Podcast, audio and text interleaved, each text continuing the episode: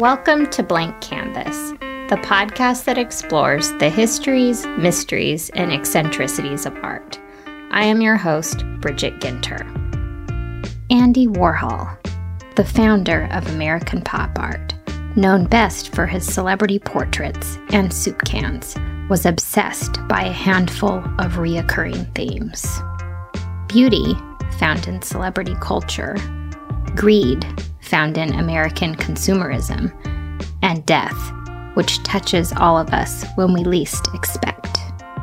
Andy Warhol died over 30 years ago on February 22, 1987.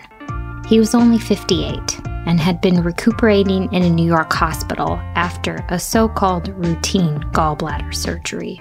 However, during the surgery, his heart stopped in his sleep.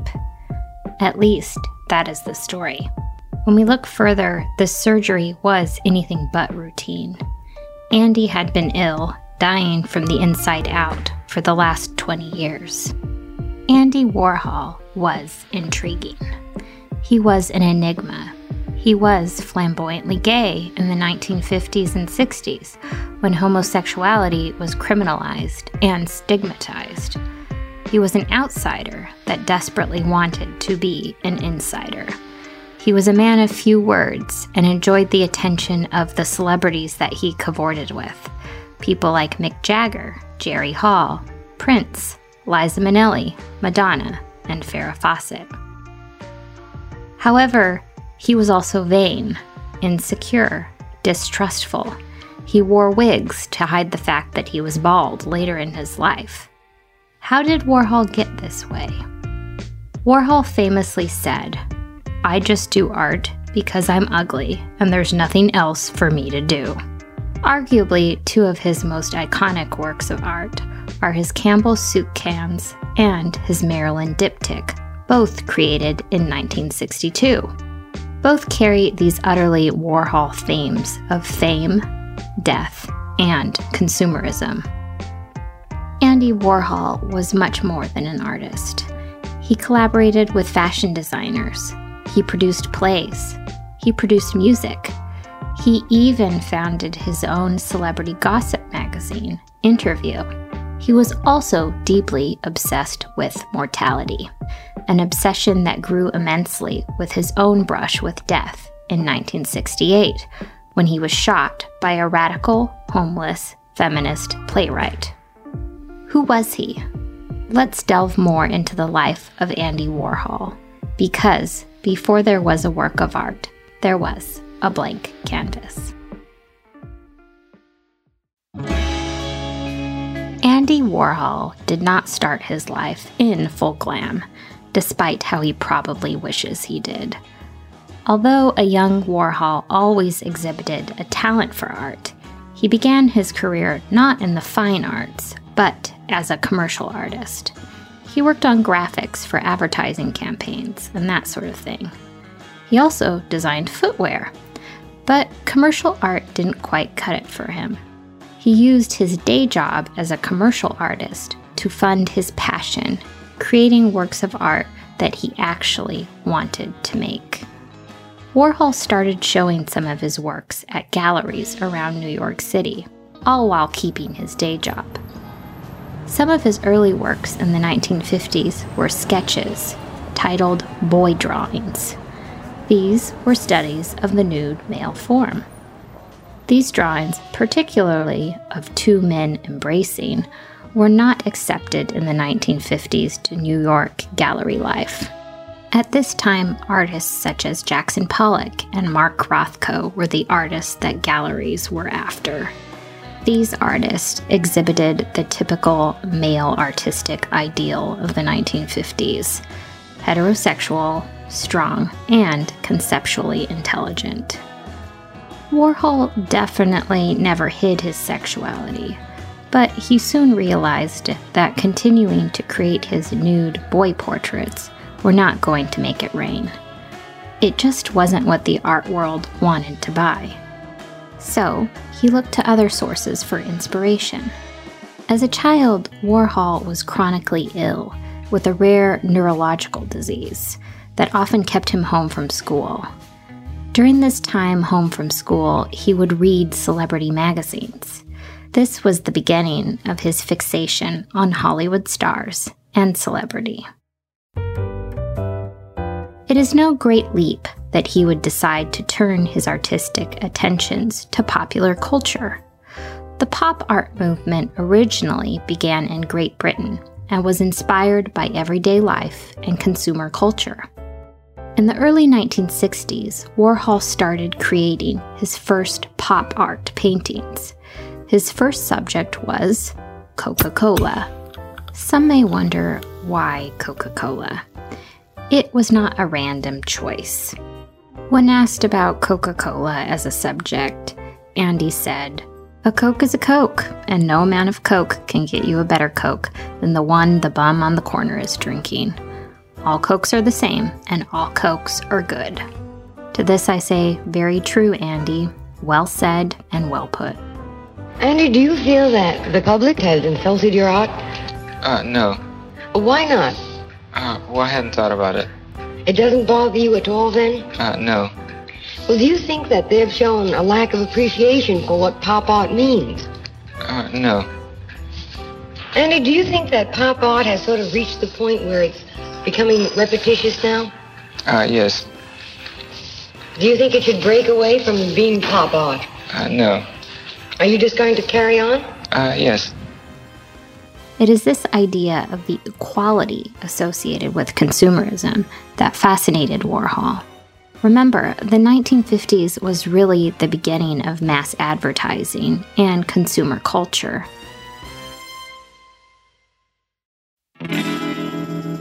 Everyday objects were coveted because of how they could make you feel or appear. This gave objects a sort of power over the consumer.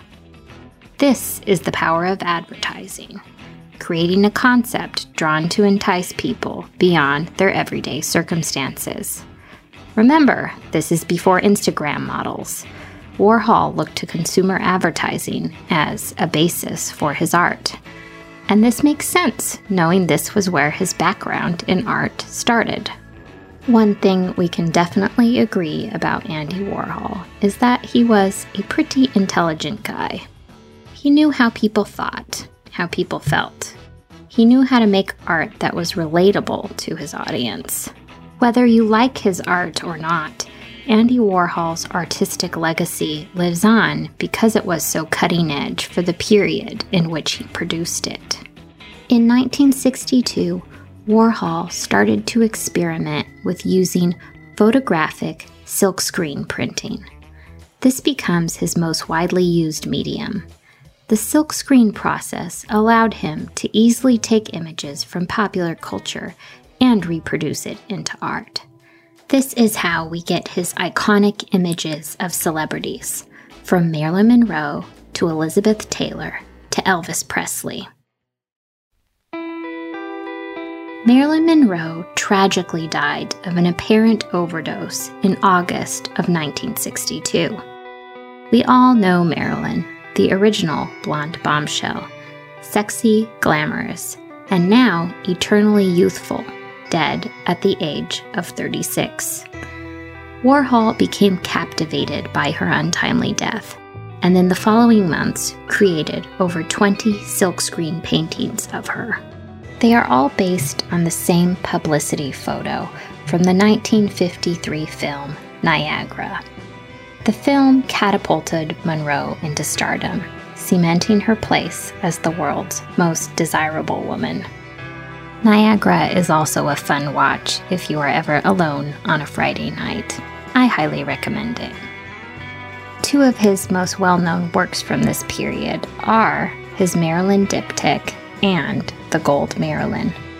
A diptych is two flat plates attached at a hinge. Usually, they were reserved for religious subjects and often functioned as an altarpiece. The idea of fusing religious iconography with celebrity ran deep with Warhol.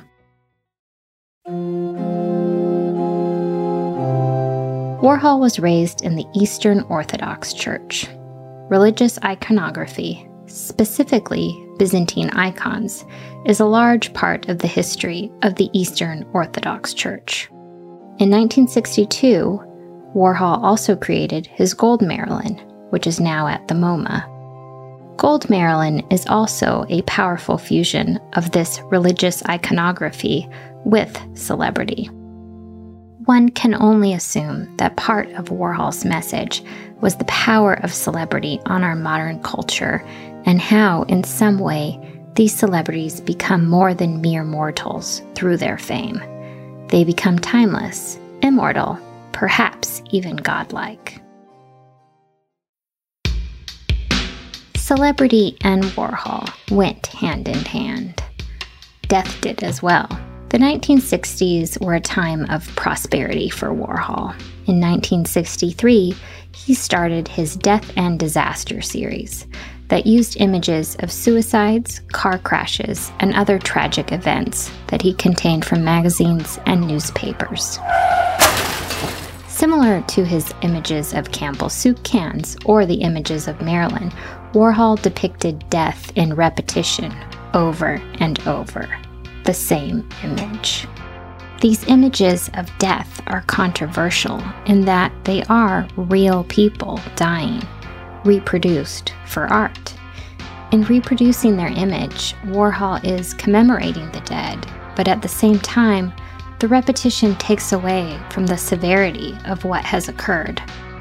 Warhol talked about this desensitizing towards violent images, stating that when you see a gruesome picture over and over again, it really doesn't have any effect. And that was what Warhol was trying to do. He was trying to change the effect that these images had on us.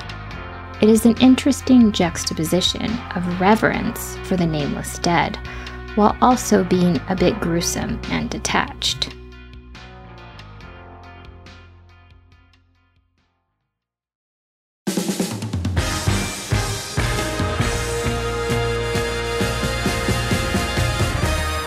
In 1964, Andy Warhol opened an art studio in Midtown Manhattan this place became known as the Silver Factory, as it was decorated in silver paint and aluminum foil. The Silver Factory became a place of creativity, parties, artistic experimentation, and drug experimentation. Quickly, it became a place where artists, celebrities, and creative individuals flocked to. Warhol also started experimenting with short films and eventually even made a somewhat commercially successful film called The Chelsea Girls.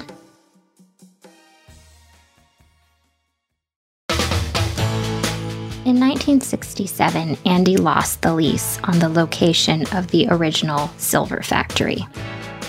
He moved to a new location, still calling it the Factory. It is at this time in the swinging 60s that Andy was a very successful artist, both in film and the visual arts. He was also dabbling in plays. An invitation to the factory was an open invitation to party, be creative, use drugs, and meet an interesting mix of individuals. The factory was a place of so called sexual radicals, for the 1960s at least. Andy Warhol's films and work at the factory openly disregard conservative American views. Most of his works filmed at the factory featured drug use, nudity, graphic sex, and even same sex relations and transgender characters, which was quite revolutionary for the time. The factory was a place that embraced that which was not mainstream. Andy often found his actors and actresses for his films when he was out and about on the town. One of these actresses was Candy Darling, whom Warhol met at an after hours New York City LGBTQ friendly club. Candy, like Andy, spent her childhood obsessed with Hollywood actresses and learned to impersonate many of her favorite leading ladies, such as Kim Novak. Candy was also a trans woman. Andy came into a luncheonette where I was working as a waitress. and he came over to me and said, You should be in movies. With them eyes. Yeah. The luncheonette was like six in the morning, and it was called Paradise Heaven or something. No, what was it called? It was Oh, I know. Oh, it was the tw- twelfth of always. 10th of always. Of always. So tell us about the film. What, what's it all about? Uh, it's called Blonde on a Bum Trip. What's it about? Here's one of It's about um, a naive young lady who goes to Hollywood to make it big. Candy is a man, but in Warhol's phrase, she's a real lady. I'm the new girl in town. and I meet Rita Hayworth, Jane Fonda, Lana Turner, Kim Novak, all the glamour girls. and uh, I interview them and cut them apart. And then at the end of the film, I get I'm murdered. I think we haven't figured it out. Candy Darling was a remarkable person in her own right. Today, she has become a sort of trans icon, but it is Warhol that is credited as discovering her. In her short lived career, she went on to play a role in mainstream Hollywood films that starred actresses such as Jane Fonda and Sophia Loren. Darling tragically died at age 29 of lymphoma. She exemplifies the kind of people that Warhol surrounded himself with larger than life icons that lived fast, hard, and unapologetically.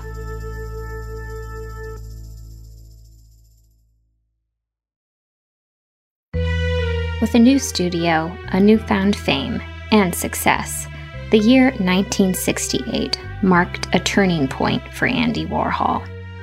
1968 was also the year that a woman named Valerie Solanas published the Scum Manifesto.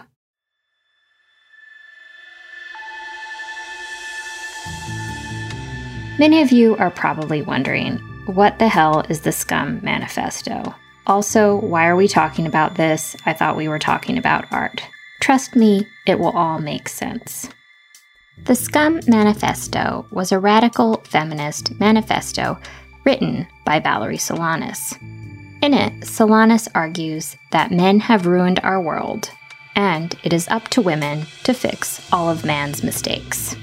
In her manifesto, Solanas states Life in this society being at best an utter bore, and no aspect of society being at all relevant to women, there remains to civic minded, responsible, thrill seeking females only to overthrow the government, eliminate the money system, and eliminate the male sex.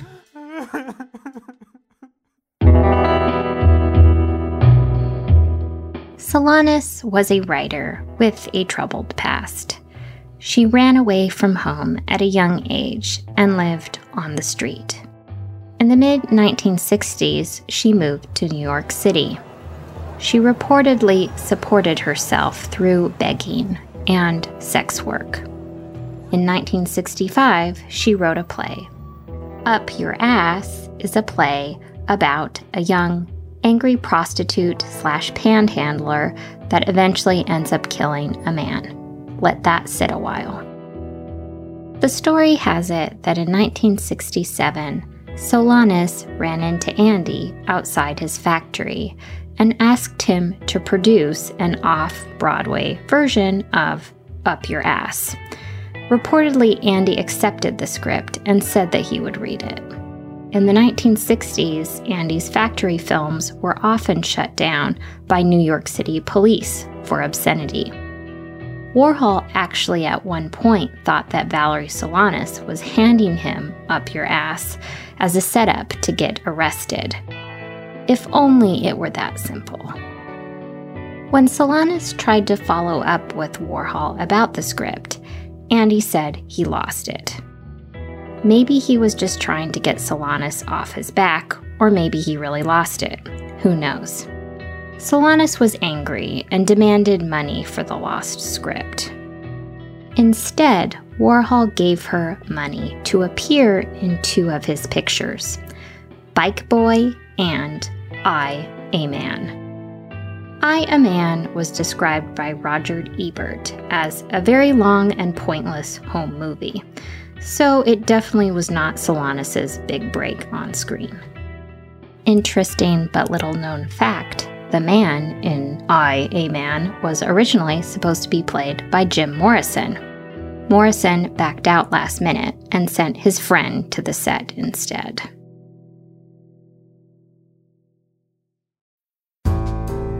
Hopefully, this gives you a picture of the kinds of people that were popping up around the factory. Solanas also lived at the Chelsea Hotel.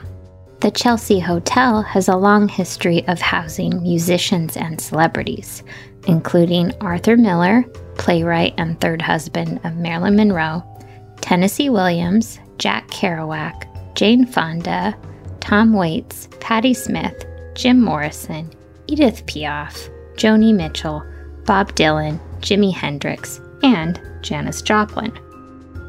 In the words of Penny Lane, it's all happening, or it was all happening in those days at both the factory and the Chelsea Hotel.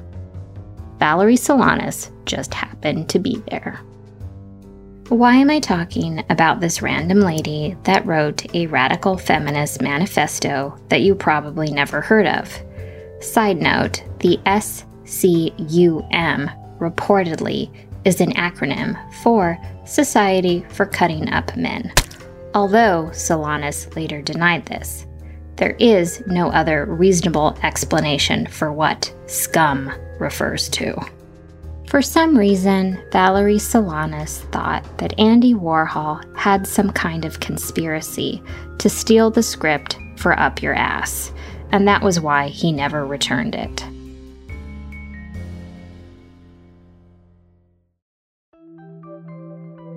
Solanas definitely was unraveling. Solanas desperately tried to peddle her script for Up Your Ass to three other potential producers in an attempt to gain traction for the production. Sadly for Solanas, no one was having any of Up Your Ass. After being turned down by one last producer, Solanas made her way to the factory on June 3, 1968.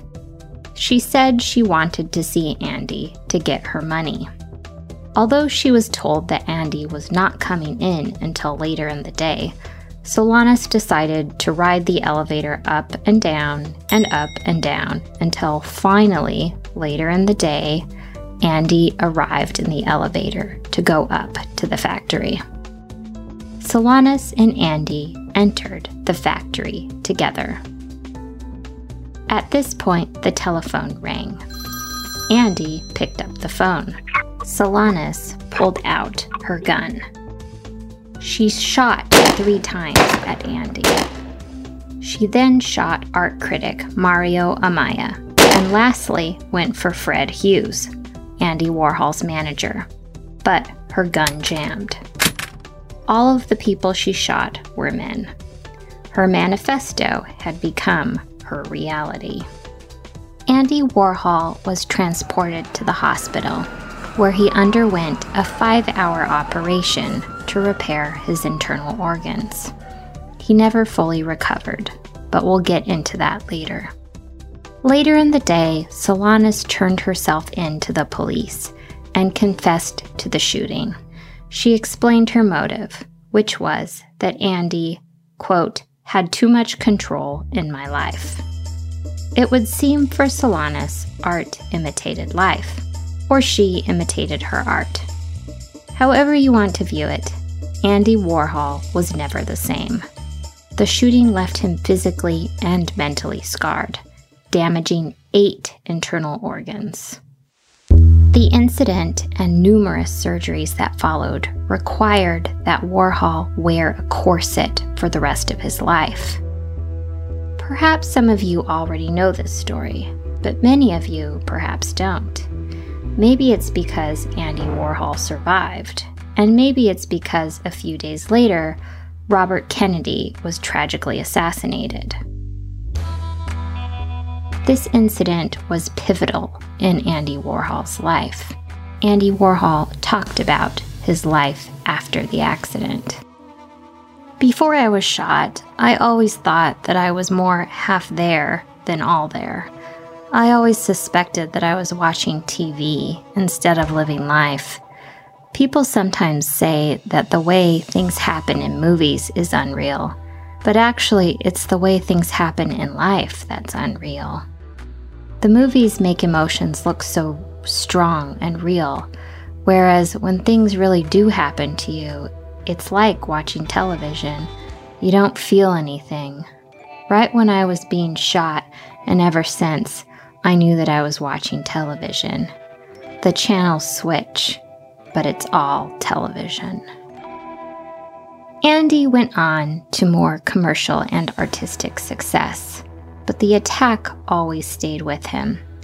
He later became a champion of young artists of the 1980s such as Keith Haring and Jean Michel Basquiat.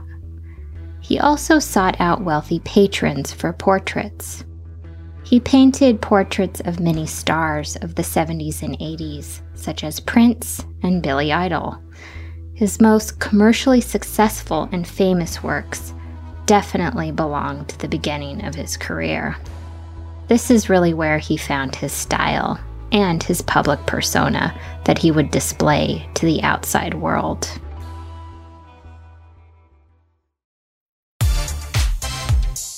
In the early 1980s, Warhol continued to be a hot commodity. He was able to remain relevant due to his mentorship of younger artists and his enduringly unique personality. In interviews, Warhol always emphasized routine, repetition, and a kind of nonchalance and disengagement. He is aloof, yet behind his aloofness is a deep rooted pain. Do you believe in feelings and emotions? Well, no, I don't, but uh, I have them. I wish, I wish I didn't. But you'd like to get rid of them altogether, would you? Uh, would be a good idea, yeah. Why? Do you think you'd be happier? But happiness is a feeling too, isn't it? Uh, well, no, just just you know, just a feeling of doing the right, you know, just getting by. What do you think that the important thing in life is getting by? Uh, yes, I do. More and more. Uh, yeah. When you look back, um, after all, you were successful before you became an artist. Um, do you ever wish you hadn't become an artist? Uh, well, no, I'm not. Well, when I was doing that, I was doing the same thing, so I'm really not doing anything different. Well, when you were doing windows and drawing shoes and so on. Well, I, I'm drawing shoes again now, so I don't see it any different. When questioned, Warhol maintained that he enjoyed the routinization of his life, that he has been doing the same thing for the last three decades as a career, and that he enjoys doing these things the same way every day. It is a sort of boredom and respect for monotony. It is this obsession and particularity for the same thing over and over that is also mirrored in Andy's work. Well, I just like to have the same breakfast, have the same lunch, walk to work, answer the same phone calls, and do the same paintings, do the same thing every day. In January of 1987, Warhol was exhibiting signs of illness, but was still maintaining his busy schedule. He was also taking his daily dose of speed and eating very little. Andy needed surgery on his gallbladder, but due to his fear of hospitals after his many, many surgeries following being shot, he did not want to go under the knife yet again. It was a necessary surgery, made even more complicated by Andy Warhol's complicated medical history. For those of you questioning the impact that the 1968 shooting had on Warhol, please look at the 1969 photograph Scars by Richard Avedon. In Scars, Avedon captures Warhol's torso. It is cut up and segmented with multiple deep scars. When doctors had saved Andy's life, his torso was so disfigured that his belly button actually ended up on the left side of his body, just above his hip.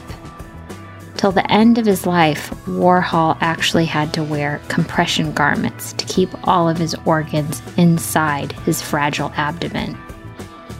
Going into this gallbladder surgery, the surgeon not only had to take out Warhol's gallbladder, but also repair part of Warhol's fragile abdominal wall.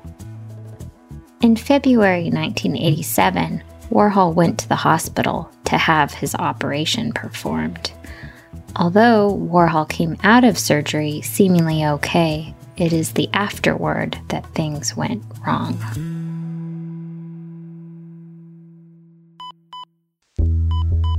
After going in for his routine gallbladder surgery, Andy Warhol died of a cardiac arrhythmia in February 1987.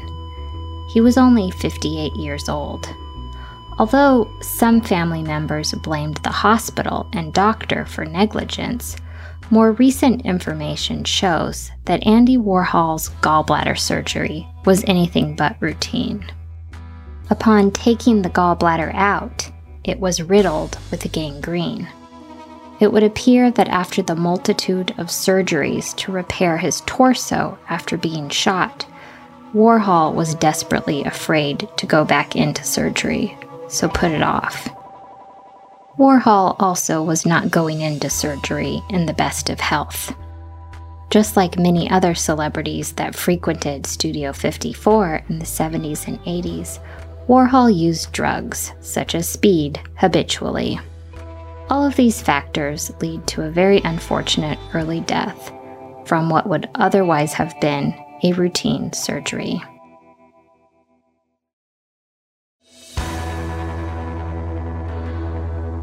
Andy Warhol's legacy lives on through his foundation, the Andy Warhol Museum in his hometown of Pittsburgh, as well as, of course, his prolific art that is everywhere. You may enjoy Andy's work, or you may not find it to be your cup of tea.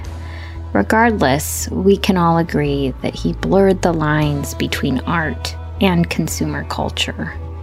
He also relished in the role of the artist as both a celebrity while also being somewhat of a social outcast. He paved the way for other queer artists such as Robert Mapplethorpe. Andy Warhol was many things, but one thing we can agree upon he was not forgettable. Mr. Landon invented this great camera. A couple big smiles, might, yeah. Let's do the big smiles. Uh, at the World's Fair. Well, actually, I, I try to make people look good.